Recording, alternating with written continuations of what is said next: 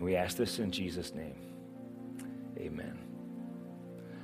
Uh, you can be seated. Our kids can go to their classes, if you will. You're glad that you're here. So, you know, I was just thinking that as we were. Thank you, thank you, worship team. Thank you, guys. That was great.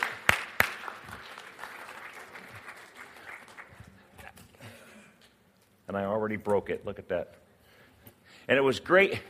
I don't know if you, I don't know if you heard, but Carlos, I liked the, the, the I could hear some of those notes. That was kind of fun. That was nice. I liked that. I could never play like that, but it's fun to hear somebody else play like that. You know, I was thinking as we were singing about God's faithfulness just now that God's faithfulness is clearer in hindsight than it is in the moment, isn't it? Like when you're going through something, you typically don't see God's faithfulness. It's not usually until after I've gone through it and then I look back on it that I can say, oh, God was faithful. I just thinking that. I don't know why that hit me as we were singing. Like, I know I've, I've always said one of these days, I, I, I pray that I get to live to 100 because I, I do want to preach on my 100th birthday, you know, to the, to the three people in the nursing home, you know, that kind of thing. I figure that's, but, but when that, on that day, I, I want to, I think that the sermon is going to be on God's faithfulness. I think. I mean, that's still a little ways away yet for me, but I think it's going to be on God's faithfulness. And because I think God's faithfulness is the kind of thing that uh, faithfulness was a great idea. And I certainly appreciate it. More experiences to say, yeah, God's faithful. And I'm sure that someday when I'm 100 and I get to preach on my 100th birthday and I look back, man, God's faithfulness is going to be the theme throughout that century. So that's not even the sermon.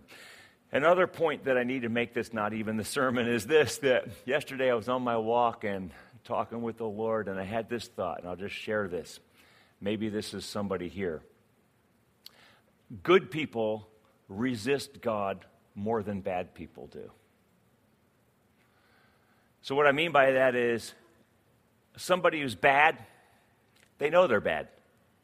They know they need God. It's the good person that doesn't think they need God that actually resists God. So that's why that statement. Good people resist God more than bad people do. And that's not the sermon either. This morning, I want to talk about love. So, radical love. And if you want to turn in your Bibles to 1 John chapter 4, it's very near the back of your Bible, but we're going to start there. You know, I used to think that love was kind of a girl's topic. It's the kind of stuff that chick flicks and romance novels are made out of, and that it was really something that women talked about. But then two years ago, at our annual men's retreat at our church, Pastor Weston Brooks from River of Life Church, our good friend in Tolland there, he, he, did, he did the whole retreat on love. And I tell you what, I never saw it before. It changed my opinion forever on the subject of love. I discovered it takes a real man to love really well. Love is not for girls, it's a manly topic. And uh, you've got to be bold, you've got to be courageous, because real love is a radical challenge to lay down my very life in service to someone else. Look at this definition of real love. I thought this was great. Real love is the radical commitment to the advancement and well being of another. The radical commitment to the advancement and well being of another. See, love is not candlelit dinners and walks on the beach at sunset. That is romance. And romance is nice, but that's not love. Love is living to benefit somebody else, even if it means a great personal cost to myself. And so, kudos to you. And a practical example this month, New River Fest, we we love Manchester, right? And so that bears out in practical ways. whether it's an ice cream cone or a water bottle, doing some basketball for kids, demonstrating love to try to bring, you know, some encouragement, some hope into this community. It's love. Love is very practical. It's a verb, it's not a noun. So there's no greater lover in the universe than God. In fact, you and I would not even have love if it were not for God. Look at what 1 John chapter 4 verses 7 to 10 says. It says, "Dear friends, let us love one another for love comes from God. Everyone who loves has been born of God and knows God. Whoever does not love does not know God because God is love. This is how God showed his love among us. He sent his one and only Son into the world that we might live through him. This is love. Not that we loved God, but that he loved us and sent his son as an atoning sacrifice for our sins. I love that. This is love, not that we loved God, but that he loved us. You understand, he has the more difficult task in this relationship, right? As we will see as we go forward. So, you see, technically speaking, we don't say, I love you to God. Technically, we say, I love you too. Because God loves first. Our love is a response to Him, right? So anytime, anytime that we lay down our lives to benefit someone, to serve someone else, we're reflecting God's love. And that's not a love that's born out of human nature. That's a love that's born out of God's nature. Because if it's left up to you and me, we don't love like that. It's important for us to know this morning how much God loves you. Friends, I, am overwhelmed this morning because I feel the weight of this task, and I don't normally feel. I mean, I, I do feel it. I don't. I don't want you to think that, but I feel it especially heavy this morning. The task to express God's love to you. Um, how can I, in human words, even begin to express the greatness and the depth of God's love for us? That we can understand and that we can appreciate. So, would you just pray with me one more time? Because I feel like I just have to pray. God, there's no way I can do this in my own language. I just don't have it. I don't have the words. Lord, how can we express your love? It's a it's so huge, it's so awesome that Lord, words fall short. And so what I'm asking for, God, is that you in this moment would would just take over and and I pray, Lord, that you would move and that you would speak in our hearts and that you would go beyond our mind, go beyond our brains and our ability to process this and I pray, God, I invite you, God, to you work in us, we pray. And, and, Lord, that when we leave this place today, we would say, wow, I don't know that I understand it anymore, but I sure did experience it today. I pray that, Lord. And we ask this in Jesus' name. So I, I want to look. There's seven things about God's love. Sorry about that. A cuticle. That's awful. You know how that bothers you? I got this. I'll have to get that later. Okay, so there's seven things about God's love that we need to I need to tell you about today. We got to talk about. The first one is this. God has always loved you. Everybody say that with me. God has always loved you. God has always loved you. Ephesians chapter 1 verses 4 and 5. You see it there. For he chose us in him before the creation of the world to be holy and blameless in his sight. In love, he predestined us for adoption to sonship through Christ Jesus in accordance with his pleasure and his will. In love, God predestined us to be adopted as his kids. God loved you before there ever was a you that amazing? You know, when I tell my sweet wife, right, that I've always loved her, what that means is that, you know, for the last 30 years since we fell in love, I've loved her. The truth is, you know, I was 22, 21, 22 when we first met. Honestly, I didn't love her for the first 22 years of my life, right? I didn't know her.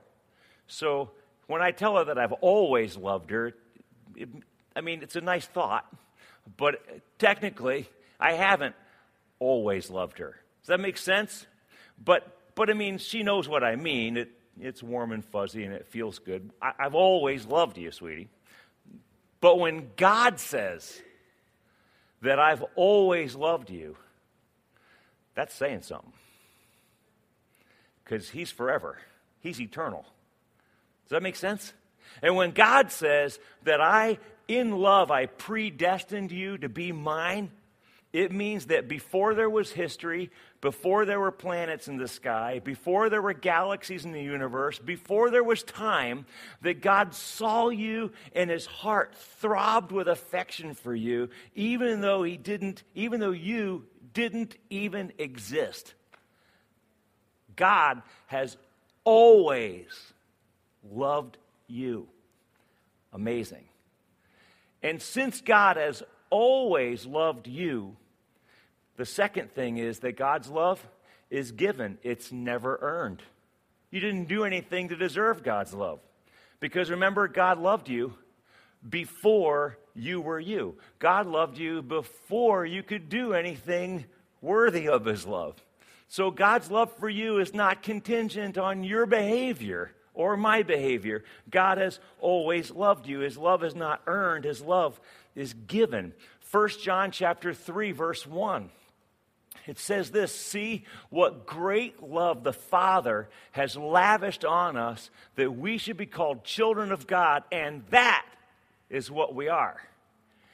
The word lavished there, it means to bestow a great gift upon. La- when you lavish something like you're lavishing something good, I don't lavish Brussels sprouts on somebody, you know. Oh, I just lavish you with Brussels sprouts. That's not uh, that's not something you lavish. I lavish a million dollars on you. I lavish a pile of diamonds on you. I, la- you know, I lavish you with something really good. The point is, it's a, it's a, it's a magnificent gift that gets bestowed upon somebody. And so God's love for you and me is that gift. It's he's lavished it upon us. You see, God doesn't love you uh, you're, you're not going to like this. God does not love you because you're so lovable. God, see, that's how we love. We love because somebody is lovable. Our love is a reaction, right? If you're nice to me, then I can love you. If I'm attracted to you in some way, then I can love you. If you and I are clicking, well, then I can love you. Eh, eh, my love is a reaction to you. True?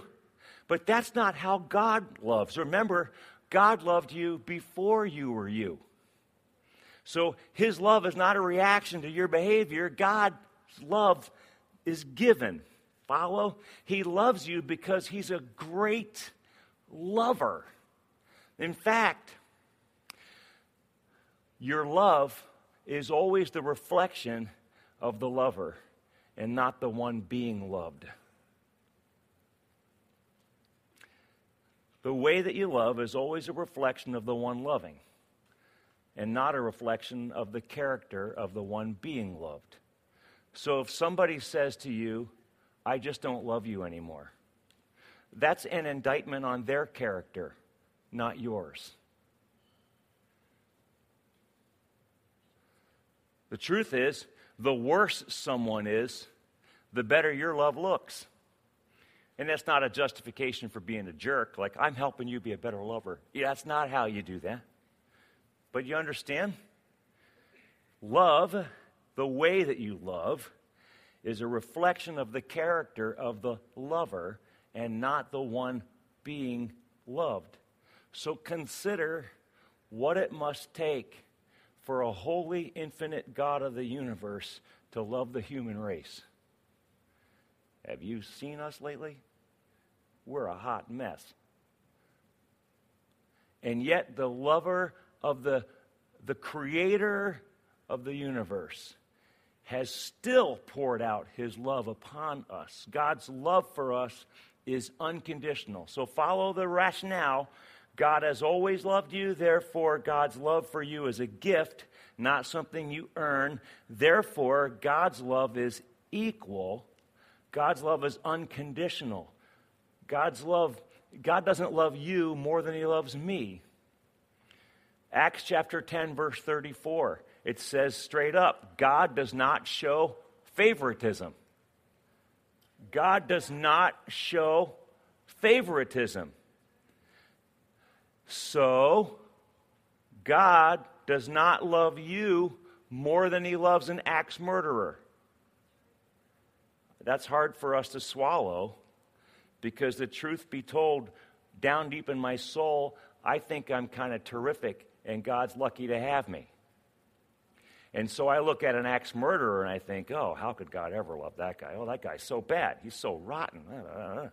The truth is, he loves us equally. Remember, God loved us always. So that means we didn't earn his love, which means he loved the axe murderer long before he became an axe murderer. he loved you. That's good news, by the way because that means He loved you before you told your first lie. He loved you before you said your first cuss word. He loved you before you had your first dirty thought. God loves you equally the same. That's awesome. Ah, okay, I don't know. I, to me, it's pretty mind blowing. Which also means that God's love is unfailing. Look at your failure does not change God's love for you. You know that day, that bad day you had, like that bad day, it was just a bad, it was an off day. The day that you wish that never happened, that day, yeah, God loved you on that day. His love is unfailing. You go, bad day, I had a bad decade. Yeah, you know that whole decade, God loved you that entire decade.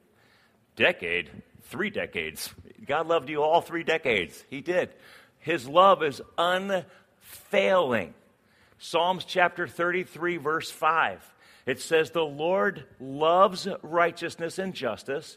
The earth is full of his unfailing love. My love fails every single day. It does. I am a lousy lover. I'm working on it. I'm growing. My love fails every day. God's love never fails. See, if you do something that disappoints me, then that's going to affect the way I love you. I'm just keeping it real and being honest. If you're a jerk to me, I'm not going to love you very well. Let's just, let's just put it out right on the table. And you know that you would treat me the same way. You know it. That's how we were. That's how we work. Human love fails and falls apart. Divine love never fails. And this is good to know for those of us who had a bad morning today. God's love never fails in your jerky moments. It never fails in your reprobate moments. It never fails in your faithless moments or your prideful moments or your foolish moments. God's love never fails. And since God's love never fails, God's love is better than you can possibly imagine. A love like this, you just don't even have words to put to it, honestly. And I'm doing a poor job at even trying to communicate this awesome love. We can't really fully understand it, but we can enjoy it. We can appreciate it, right? It's like I don't have to understand something in order to enjoy it. A couple of times in my life, I've had molten chocolate lava cake. For the life of me, I don't know how they do that, but it is the most delicious thing on the planet. I don't know how you make chocolate cake so that it's still kind of soft in the middle and gooey. You know, like it's, it's like not. Have you ever had one? I'm telling you. Are they not good? Can I get an amen for molten chocolate cake? It's like really the best thing ever. It's heaven in a cup. It's amazing. And it's gooey and it's chocolate and it's sweet and it's warm and you put ice cream on it. And I mean, it's just to die for. I don't understand how you can make a cake and have it be cooked and still soft in the middle, but I can appreciate it. And I don't have to understand God's infinite love for me, but I sure can't enjoy it. That's why my prayer for us today is that we leave this place, maybe not with great notes, but we just say, wow, God really does love me. It's amazing. If you walk out with that, I did my job. I'm thankful. Actually, the Holy Spirit did his job. I just got out of the way. It's a weird thing about preaching. The better I get out of the way, the better the job I do. It's really amazing. I just be good if I just didn't show up. anyway, okay, so number five, the fifth thing is this God's love is better than you can imagine. Go to 1 Corinthians chapter 13.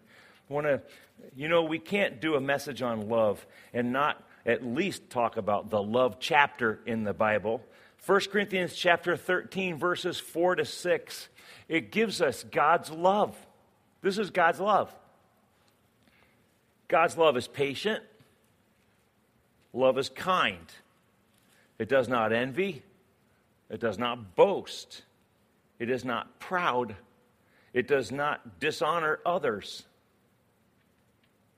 Isn't that amazing? God does not dishonor you. It is not self seeking. It is not easily angered.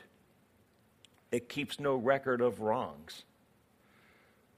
Love does not delight in evil, but rejoices with the truth. It always protects, it always trusts, it always hopes, it always perseveres. Love never fails. God's love is better than we can imagine. Hmm. Some of you are thinking, okay, Doug, you're going soft on sin. All this talk about God's love, it's just such a wonderful thing. Are, are we watering down who God is? Are we watering that down? What about our sin? Um, the truth is, God does not love my sin. You're right. Very true. God always loves me, but God doesn't always love what I do. so God does not love our sin. But please take a look at Romans chapter 5, verse 8, and see what God in his love does with our sin. First of all, let me just tell you what sin is. Sin is doing wrong stuff. Sure, it is. But in the Bible, the most common word for sin is uh, the Greek word hamartia, and it literally means to miss the mark. So here's the bullseye, and the human race went zing, right? We just, we missed the mark. The mark, God says, this is where I want you to be, and we went off to the side. Sin is to miss the mark. So, no, you're not an axe murderer, but can I ask you, are you everything? Do you know that you are, if you are everything that God created you to be? No. I mean, can I, I mean, I, I love you, but you're not, nor am I. None of us is everything we were made to be. Why? Because all of us have missed the mark. All of us. The Bible says that all of us have sinned and fallen short of God's glory. Every one of us has. God set the standard, here's the mark, and the entire human race missed it. And, and what's worse is by missing that, we've missed the destiny that God created us for. Do you remember the first verse in Ephesians chapter 1 that we read? In love, he predestined us to be adopted as his kids, right? Predestined. In other words, what's the mark? The mark is, I want you to be my kids. I want a right relationship with you. That's the mark. And we all went zing off the other way. And so there's a brokenness in this relationship. Am I making sense? And God loves us, but there's a brokenness. So, what do we do about that brokenness? What do we do about the fact that the human race is zinged off and missed the mark? Well, there's nothing you and I do about it. God did something about it. Why? Because God loves us. Romans chapter 5, verse 8. But God demonstrates his own love for us in this while we were still sinners, Christ died for us. God demonstrates his own love. In other words, it's a pretty special love, is it not? It's a pretty special love. Why? Because he didn't wait for you to clean up your act before he came looking for you. While we were still sinners, Christ died for us. So, this is a hard one to wrap my brain around. Let me illustrate this for a second. See, I absolutely love my wife with all my heart, right? And let's say that, uh, you know, she needs a heart transplant or she's going to die. And the only person in the world who has a match is me. Would I be willing to give her my heart? You say, well, she's your wife. You love her, don't you? Wouldn't you? You know, can I tell you something? I would like to think that I would, but I'm, in all honesty, I would struggle. Can I just be real, right? I love you, sweetie, I do. But it'd be a tough decision. I mean, it's my, my, it's my heart we're talking about, right? And that's somebody that I love. That's somebody that I love. Now, let's say it's Let's say there's somebody who has been cruel to me, someone who has mistreated me, someone who has maligned me, someone who has backstabbed me, talked about me behind my back, and badmouthed me, and this person's undercut me at every turn, and they've, right? Let's say there's this, there's this person, and they need a heart, and I'm the only match for that person. no way in heck am I giving that person my heart. You can drop dead. Nice. Wasn't nice knowing you, right? I'll be planning their funeral. It's over. Sorry. Done. And yet, that's precisely what God did. Did He not? Let's look at the verse again. God demonstrates His own love for us in this. While we were, we were sinners, Christ died for us. That's a love that you and I don't know anything about.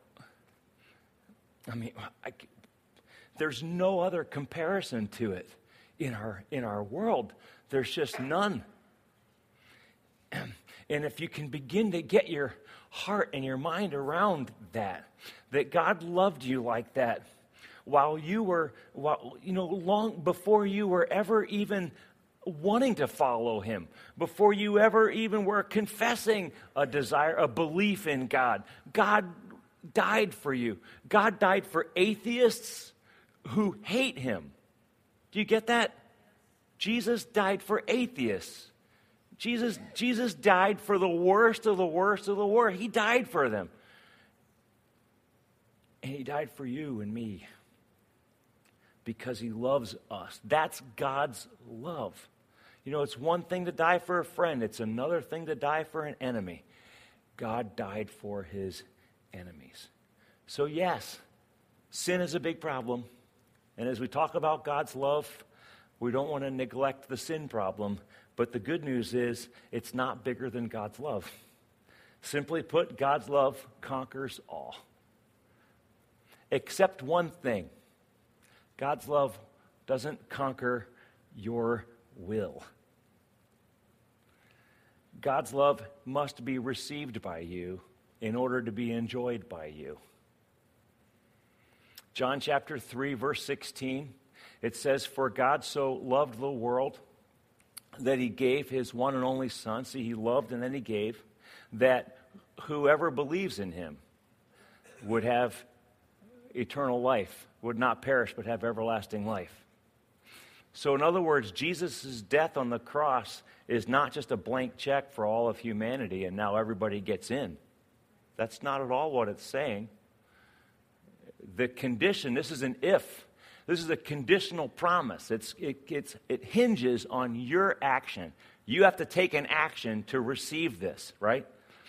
For those who believe in him, then whoever believes, those are the ones who will receive this wonderful love that he has for us. You know, I loved my wife before she loved me. I'm getting a, I'm giving Karis a lot of playtime today. But I saw this cute girl on World Missions in Review tour my freshman year of college, and I just thought she was something else. But she didn't even know I existed. I mean, she, in fact, I was just this lowly freshman, and she was a junior. And, you know, I didn't even, it, she had to go through two boyfriends before she even noticed I was alive. And that's not, you know, that's not saying anything against her, really. To her credit, you understand, I, I wasn't exactly Rico Suave. So, you know, I, I get that she didn't notice me for a while. But my point is simply that I had affection for her before she had affection for me. And it wasn't until she received my affection for her that we even could begin a relationship. See, love is kind of a two way street that way, isn't it? In order, it's got to be enjoyed by both people. Uh, a one sided love is kind of creepy. It's like, man, you're stalking me, right? It's got to be reciprocated. There's, in order for it to be enjoyed by both parties. So God has made the first move. God says, I've loved you first. He declared, He already did it. He declared His unfailing and forever love for you. And He's demonstrated His unfailing love for you by removing the barrier between you and him, that barrier called your sin, my sin. He removed it from us so that now there's nothing standing in the way, and now you know how much he's loved you because he's always loved you like this. See, it's there, and now the only thing that needs to happen to complete that is you need to receive it. It's the only thing that has to happen. And then you receive it, and then we begin this relationship this forever relationship with the God of the universe and a human being like yourself. So I ask you, will you? Will you receive this this morning? I want to invite you to pray. I want to, Karis, can you come and play? Just to, would you bow your heads with me? I want to pray together and process this together. I still have one more point, so I'm not done yet, but we want to, I want to pray right now. Um, you can come too, big if you want. Just bow your heads with me and let's uh, close your eyes. And I want to invite you to pray this with me, okay? And, and listen, I'm just going to prompt you, um, but you pray it. You put it in your own words. You say, I, I want to begin a relationship with God. So let's just do that in prayer right now. So, so we say, God, thank you for loving us. Thank you, God, for loving me even when I wasn't very lovable. In my ugliest moments, you've loved me, God. Thank you. Thank you, Jesus, for dying on the cross in my place and for paying for my sins so that I could be made right with God. Thank you. That's the best gift I could ever receive. I ask you, Father, please forgive me of my sin and make me right with yourself. You love me. You love me. God, how could I not love you? in return. So I invite you now to take charge of this thing I call my life. You're in charge of it, God. You lead, and I'll follow.